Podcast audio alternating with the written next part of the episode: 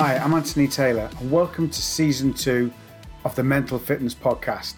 The podcast where you're going to hear from a fantastic range of people about their personal stories and ideas on how to live a great life and look after your mental fitness while doing it.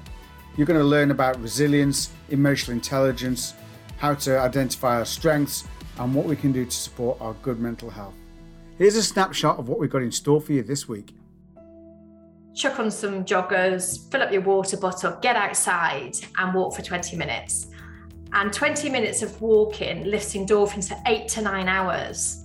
So if you're starting the day with some fresh water, you're outside, you've got the fresh air going through through your lungs and your endorphins are lifted, my do you start the day off differently? So that physical mind alignment, it doesn't matter how rubbish you feel if you can get yourself out.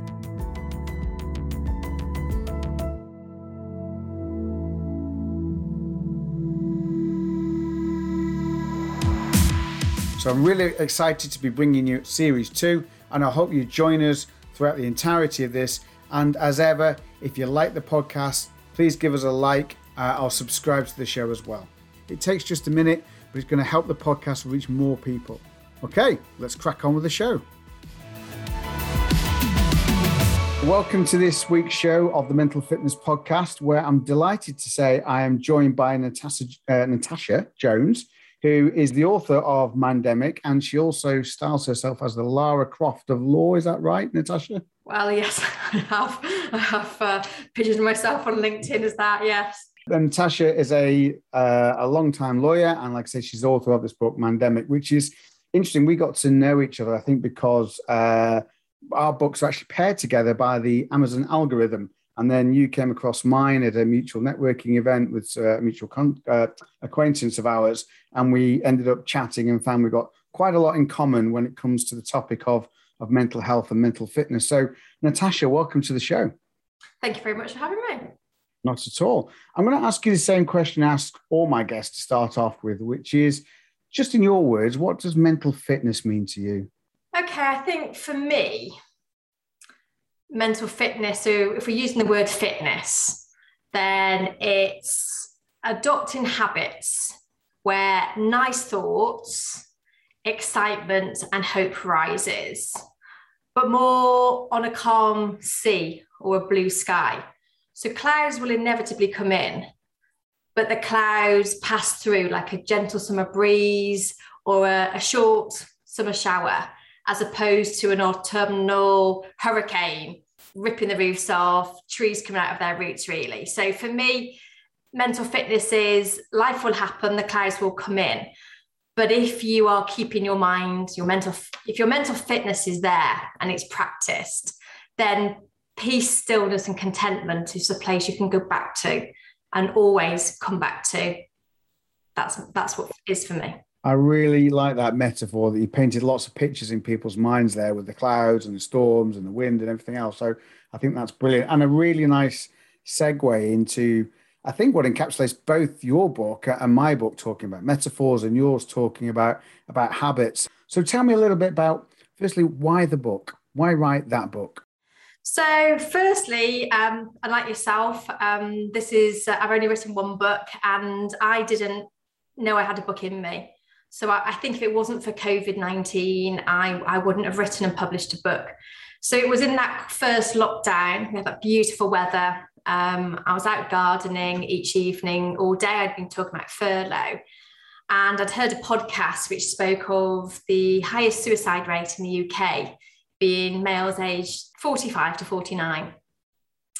And um, I stopped and I, and I paused because I began to only then really acknowledge that the files that had been on my desk for 20 odd years as an employment lawyer was exactly that demographic. I had acted for men in middle life, being made redundant, exited their, from their jobs. And that was a demographic I knew well.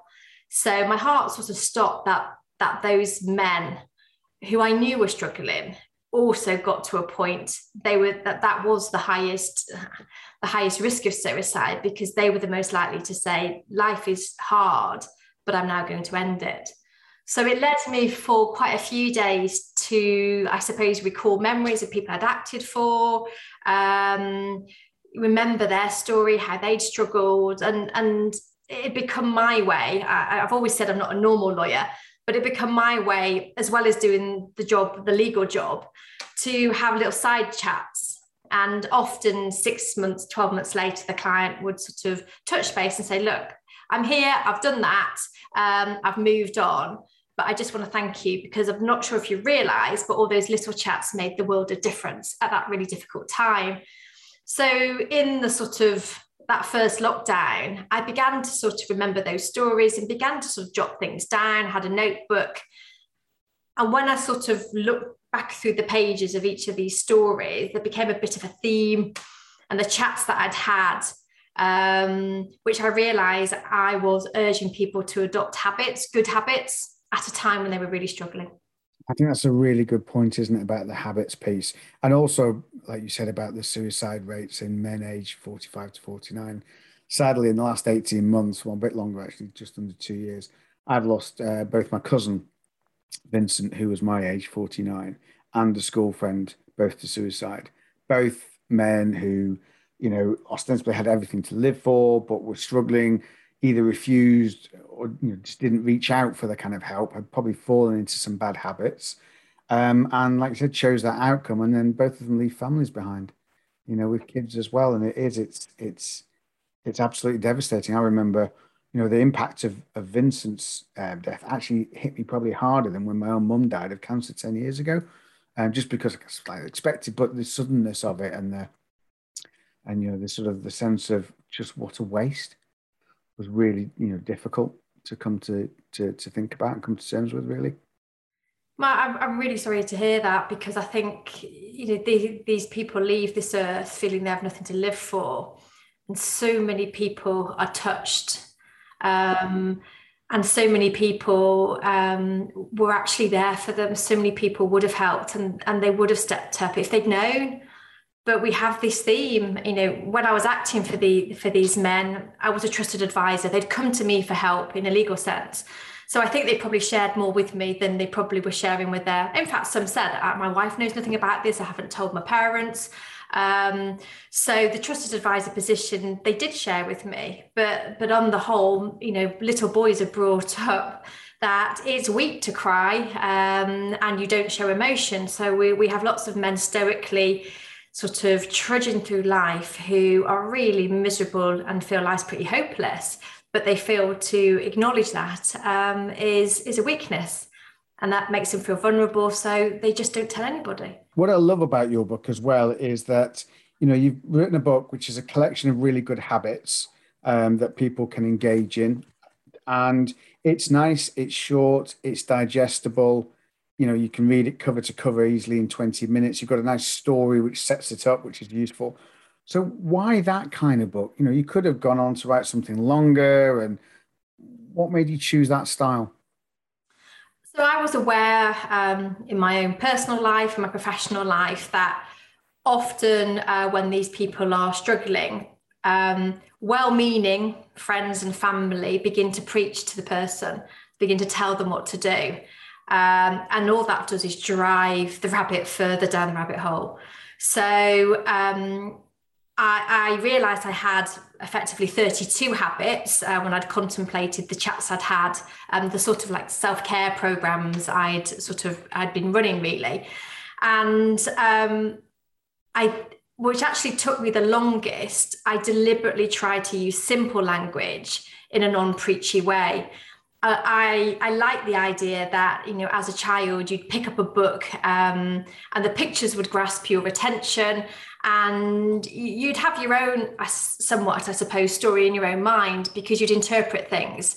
So I wanted to plant the seeds of good habits that can replace maybe bad habits, but I wanted that artistic license, the person to really then go down one of the routes that they find palatable, they find interesting. So I've tried, it's a gentle invitation.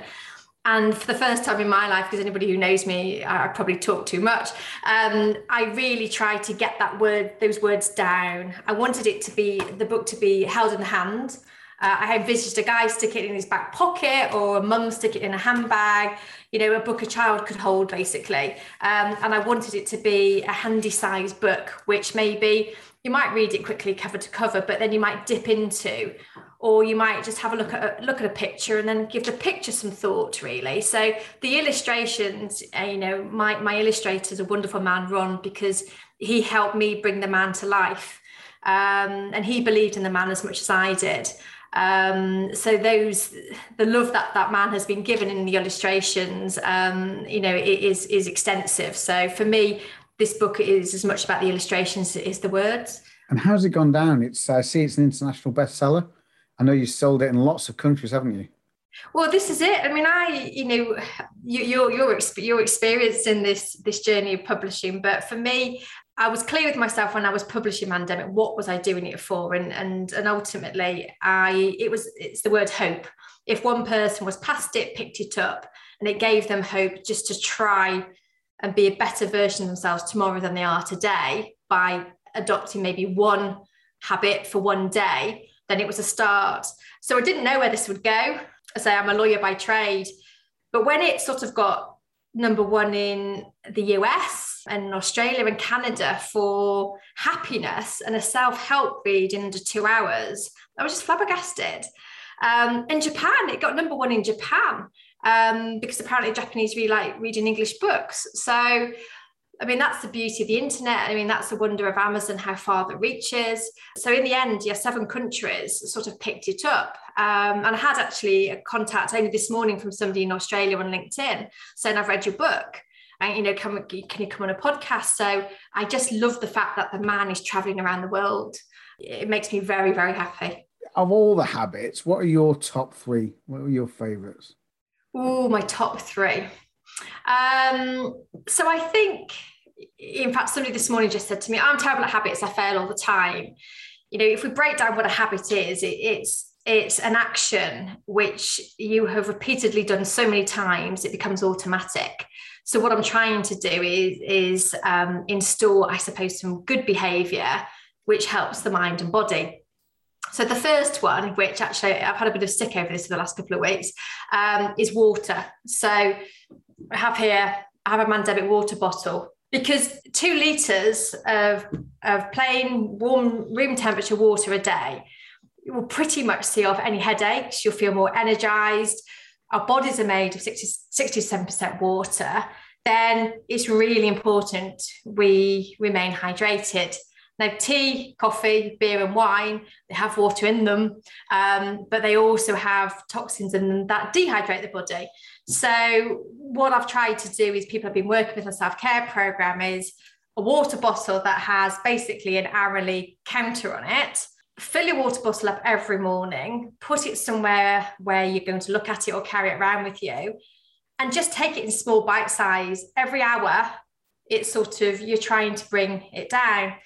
I think with water, after you've been repeatedly, same time each morning, filling it up, carrying the bottle around, then lots of people have now adopted drinking the water habit, where before they claimed they didn't like the taste of water, um, they forgot to do it. But the nudge being the water bottle, together with having the water bottle somewhere you can see it, keep it in the car, keep it on your desk. So water, I think, is the simplest. So it's it's the one I tend to talk about first because who can't have a go at that? And for the skeptics out there, all I just say is try it come back to me when after seven days in a row you've had two litres of water and, then tell me it's made a difference to you. And if it hasn't, fair enough, but just try it. So that's a physical one. One that's given me lots of pleasure is smile. So I talk about um, smiling because it really is infectious. If you smile at somebody, very quickly they smile back. And I think a sadness for me in the pandemic was by wearing masks, you would smile at people, but they couldn't see you smiling. So I really noticed a disconnect, you know, with other human beings because you couldn't see each other smiling. So that British thing of good morning and a smile, I think brightens anybody's day up. So just remembering to smile at other people or smile at yourself, basically. Every morning, smile at us ladies. Uh, just to get a few wrinkles around here, sort of smiling at yourself. And then, but you do, it sounds really silly, but you stand, the first thing you do is when you get out of bed, stand in front of the mirror and smile at yourself, well, you lift your spirit. And so the third? Third one, I would possibly say, again, it's a really easy one, but I've, I've seen a lot of resistance from people, is get outside and walk for 20 minutes in the fresh air. What on the self care program I ask people to do is to set their alarm 30 minutes earlier the night before and use that 30 minutes, get out of bed, chuck on some joggers, fill up your water bottle, get outside and walk for 20 minutes. And 20 minutes of walking lifts endorphins for eight to nine hours. So if you're starting the day with some fresh water, you're outside you've got the fresh air going through through your lungs and your endorphins are lifted. My do you start the day off differently? So that physical mind alignment it doesn't matter how rubbish you feel if you can get yourself out. Uh, and the nudge for getting yourself out for a walk is the night before a set the alarm um, but b leave by your bed joggers pair of trainers and you know a sweatshirt and then you, you're out of bed and you go you don't think about it you go. But when you come back in again you you're ready to take the day on you know to do anything really. So it sounds too simple and there's a lot of resistance. People make a lot of excuses i can't do it because because because because. But those that have on the self-care program been getting out for 20 minutes and have started to do it on a daily basis have really noticed a difference in their positivity and then there, i think willingness and ability to start and move on to some of the other habits I think you're right about several of those. Certainly about the water. I recently, I'll say on Monday, I kicked caffeine. So I've now gone so Thursday. Today we're talking. Um, I had wicked headache all day yesterday that just wouldn't go until actually I've been to the gym in the evening, and then I think the endorphins lifted it, and I woke up tomorrow today rather feeling so much brighter. I haven't needed the coffee. You know, I've told myself for years. I used to have two filter coffees in the morning before the first hour and a half of the day had gone. Um, but actually it's it's massively different. It's changed. You know i feel so much brighter. I don't feel a lack of energy. I don't feel any more tired. Um, although i was chuckling we were talking about water and what the listeners can't see is that you and i both held up water bottles but i saw a fundamental problem with that. They're both full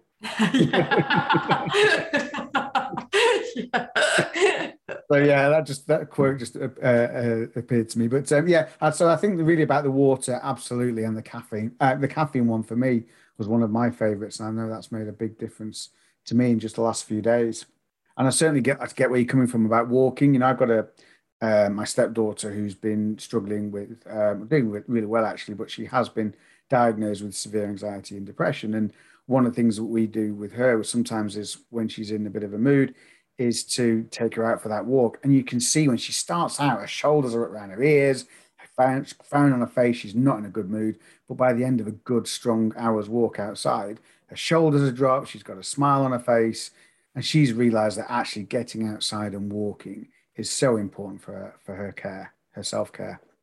I had very similar the so we're talking now 20 I lose track of the years so it's only 2020 isn't it but the first sort of lockdown those first few months my teenage daughter who was really active but there was no netball club there were no netball games no hockey club no hockey games and she did a complete reverse and then didn't really move I was really concerned. She seemed to be dipping lower and lower. Um, and it was a vicious circle because she didn't really want to do anything. Um, but then she was sort of on her phone a lot.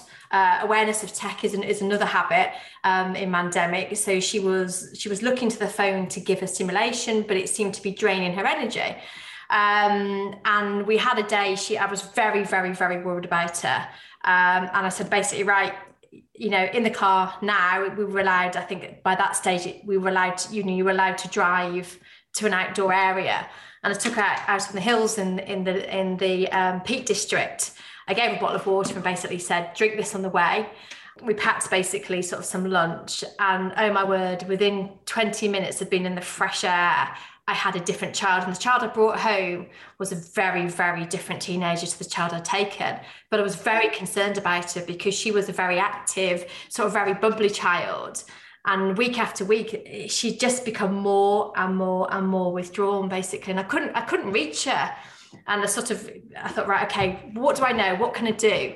And so these absolute basic habits, you know, I, I walk the walk basically, and my children have these water bottles. And before they go off to school, basically, it's right. If you filled your water bottle, and as you rightly say, when they come home from school, show me your water bottle.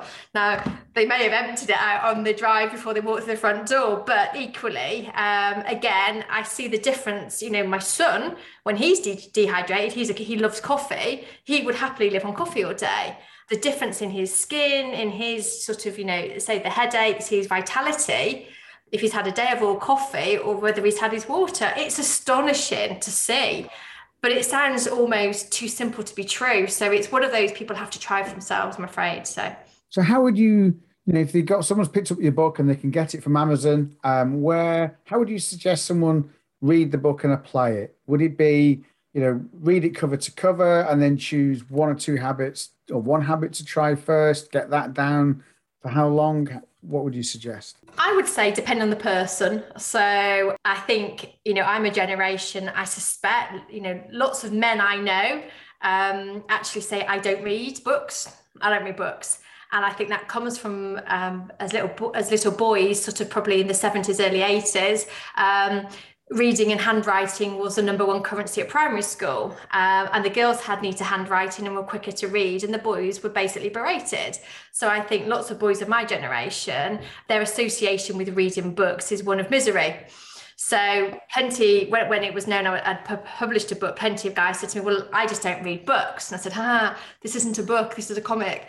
Um, so I would say pick the book up and flick through it. And depending on the person, it might fall open at a picture and you might contemplate the picture and think, okay, um, you might be somebody who wants to start at the beginning. I know plenty of men who'd rather start at the end.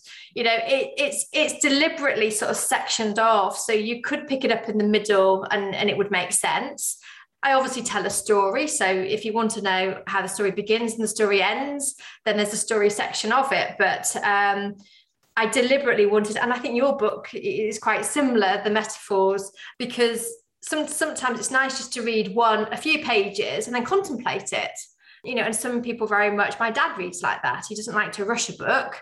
Um, he likes to sort of take his time and then give it some thought, basically. So I've tried to create a book that whatever is your pace, whatever is your preference for contemplation, you'll find it somewhere in Mandemic. So that's what I hope. I certainly think you've done that. You know, for me, I really enjoyed it. I read it cover to cover in about 25 minutes, something like that. But then went back and, and actually said, right, I'm going to choose one thing. Let's just try and work on that for a couple of days um, and uh, and get a get a bit more that as a habit, and then come back and try doing some other things. So certainly the water and the caffeine are the first two that are having a, a big difference for me, and I absolutely concur that they are having a big difference. What would you like to see employ? You know, employment law. You've been advising businesses and, and people for years. What would you like to see employers doing more of to improve mental health of their employees? I mean, I've said it probably for most of my career. I don't believe anybody goes to work intending to do a poor job, basically. So, as a lawyer for most of my career, I've said, okay, what's the story behind the person? So you've given me this file, you want to sack this person, you know, you say they've got to go, but tell me the story about the person. And so COVID, everybody got to see life, all aspects of it. So the guys who before were sat in the boardroom and weren't involved in in in their children before and after school had their children at home homeschooling so they saw then as to actually how much goes on, goes on behind the scenes in a family. So therefore, maybe more empathy for single parent families or for people who are struggling or, you know, divorcees, basically a dad who had the traditional setup, mum and dad looking after children. Now they there's a divorce.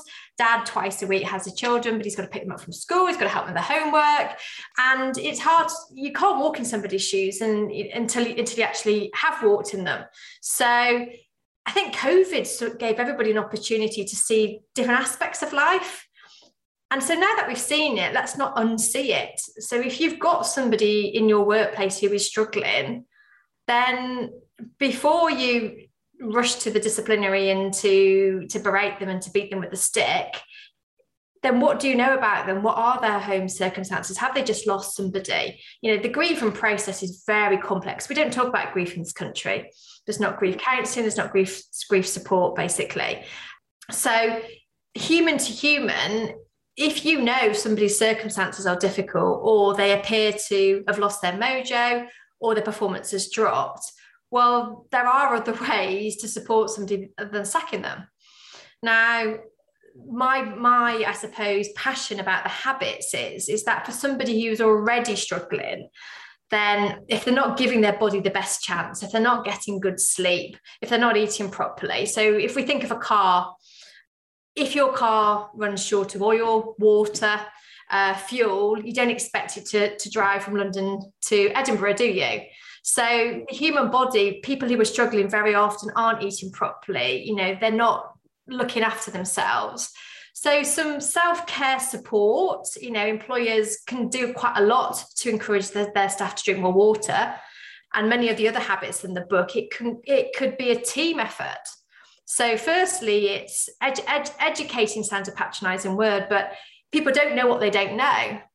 Um, so a guy living on his own whose wife always did the cooking, he may not have a clue actually about nutrients and about how to cook well for himself and why takeaways, if you eat rubbish, you'll feel rubbish. Um, but in the workplace, there's, there's an ideal opportunity to pass across information. Employees affect the bottom line. So I challenge any company who won't see a benefit in effectively the top line if they look after their people and help them basically to live a life that's um, got some good habits in it because they will come to work more energized, more motivated, and they'll perform better. I think it's absolutely spot on, isn't it? It's about realizing the investments you make in looking after your staff do hit the bottom line and all sorts of those reasons. And also recognizing, like you said, that, you know, people, I'm not necessarily a fan of this idea of a work life balance. You know, there, there isn't the two things, you work just, it's one life.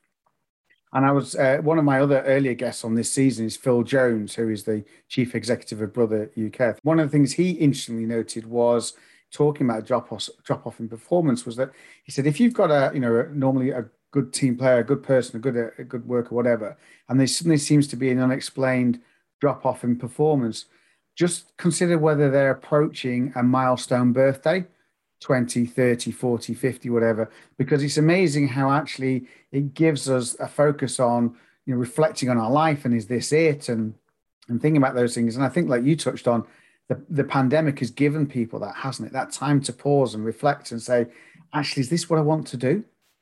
Is this where I want my life to go? Is this what how I want it to be? I was talking to my accountant earlier on today, um, signing off my books, and he said that one of his staff is leaving. Great guy, he's going to be missed, but he's off down to Newquay to go and live a different life because the lockdown's given him a pause for thought and thought, actually, I don't want to do this. I want to go and do something different. And so I think a lot of people are having that, but it's a shame that so many businesses don't invest in that and and see the that stuff as fluffy and and you know not really and, and nice to have rather than essential. Yeah, I mean, as an employment lawyer, I, I, saw, you know, I had one client who very, um, I have great respect for this client, but very, very honestly said to me with the head in the hands, Natasha, I can't believe every time we had a, a flexible working um, application to work partly from home, and you said to us, you're going to have to consider this, and we resisted it. I can't believe that we said no so many times because now our staff have worked from home. They've they've overperformed, in fact. Um, and none of us will ever come back to the office five days a week. None of us will. And that was the partners in the business. It was an accountancy firm um, and all the staff. Now, the beauty of that admission is from a recruitment point of view because this business has has has accepted the change they've run with it and they haven't just tried to go back to how things used to be for the sake of it you know for just to, to make the point you know we pay your wages we want you back in the office they've, they've found a happy medium where um, there needs to be some presence in the office um, but equally um, allow people to flourish at home because they saw that when their staff effectively were when the staff found their each person will find their optimum way of working and I'm sure my day of working looks different to yours. But as we're all different as, as human beings, why did we ever think that like ants i suppose it was the industrial sort of revolution and factories that everybody starting at the same time and everybody finishing at the same time was going to to get the best out of everybody um, so it, it's a complicated subject but equally um, I like your point, uh, work-life balance. I always feel I always feel a bit anxious if I start if somebody asks me about my work-life balance. I overthink it. Um, all I know for a long time is that I've wanted to be present for my children. Um, for a long time, I was working long hours and I thought I was providing for them. I was a great mum, I was provided. But if I didn't walk in the door with a smile, if I wasn't relaxed, if I didn't have time to, to, to give them and proper present time, well, then actually, they didn't really care how much money I earned. They didn't care how fancy the holidays were because all they wanted to do is sit and have a chat with a smiley mum.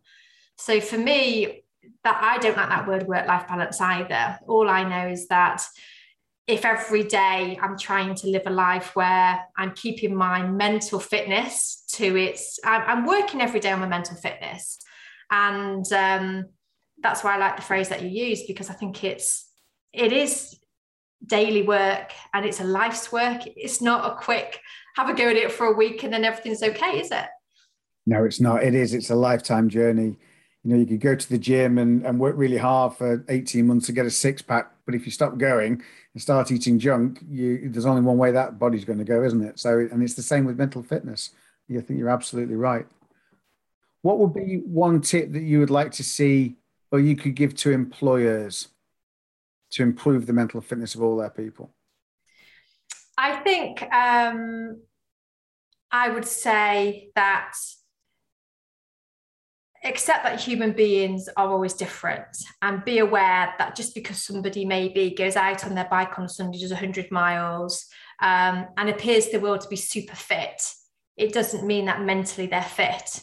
So they can be physically very fit, and and and you know there's there's a lot of men in the professional world, um, but they never stop they, they can't sit still for a moment. They're not present with their families. They, they sleep very well. Um, they're high achievers, but they're living in a bubble of anxiety.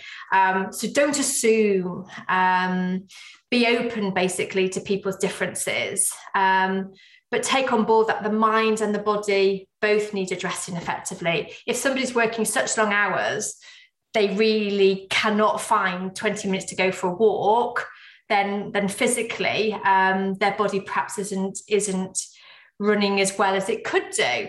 Um, and my point is, is you could read every self-help book in the world, but if you're not running your body properly, you don't get that mental fitness. To get the mental fitness, you need mind and body. You need you need to address mind and body. But it doesn't mean you have to sign up to a gym and, and go for, to a gym for an hour every day and lift very heavy weights. Um, there are nuances, and we're all different. So if you've got a member of staff who who does work very long hours and has got a commute on, on public transport, we'll have a walking meeting with them, encourage them to do walking meetings.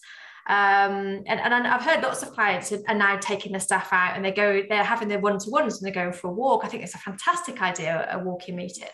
So if you understand the general theme, you for your business and for your staff can pick the habits that are going to fit in. Um, so um, I think just be aware. The starting point is to be aware. There is no black and white, I think, fixed answer that applies to everybody. Um, but allow for human beings to be different. I think it's wonderful. We're all different, really. So I'm going to end there. I think that's been brilliant. I've really enjoyed talking to you, hearing about your why behind the book and, and how you've written that. I think it's a, a fantastic book that's going to help an awful lot of people. So if people haven't got it already, it's called Mandemic by Natasha Jones, and it's on Amazon. It's a, a tale of a man who didn't like to be told what to do. Um, if there's a man who likes to be told what to do, I've yet to come across him.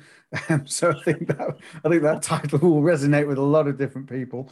But Natasha, thank you very much for your time today. I think it's been really useful, um, and I've enjoyed very much having you on the show. Thank you for having me. So I hope you enjoyed that conversation with Natasha. As ever, I think there are a couple of things to think about. My takeaways from our conversation were that habits really are essential when it comes to looking after our mental health. And in, in her book Mandemic, she shares, I think it's 32 fantastic habits. But I think the real key is to choose one at a time. Choose one, really double down on that, embed that habit, and then and then look at doing another one. For me, caffeine has been a massive one. I read her book and immediately, uh, well, not actually immediately, but about a week later, I stopped caffeine and it was surprisingly easy. And I cannot get over a just how much mental clarity I've got now, but also how actually even when I've had a bad night's sleep, I just don't feel as tired the next day. I would have gone to for a caffeine hit in the morning, a couple of filter coffees, and then had a real crash in the afternoon. But I just haven't experienced that. So definitely cutting out caffeine has made a big difference. And then the, th- the second tip for me is really about, you know, not underestimating just how much physical fitness can be a major source of mental mental well-being and how we can look after ourselves is so important for that and how, you know, also as well not to confuse physical fitness with mental fitness. So yes, physical fitness can help with it, but it doesn't automatically mean that you are going to be mentally fit if you are physically fit. There's other things you've got to take care of.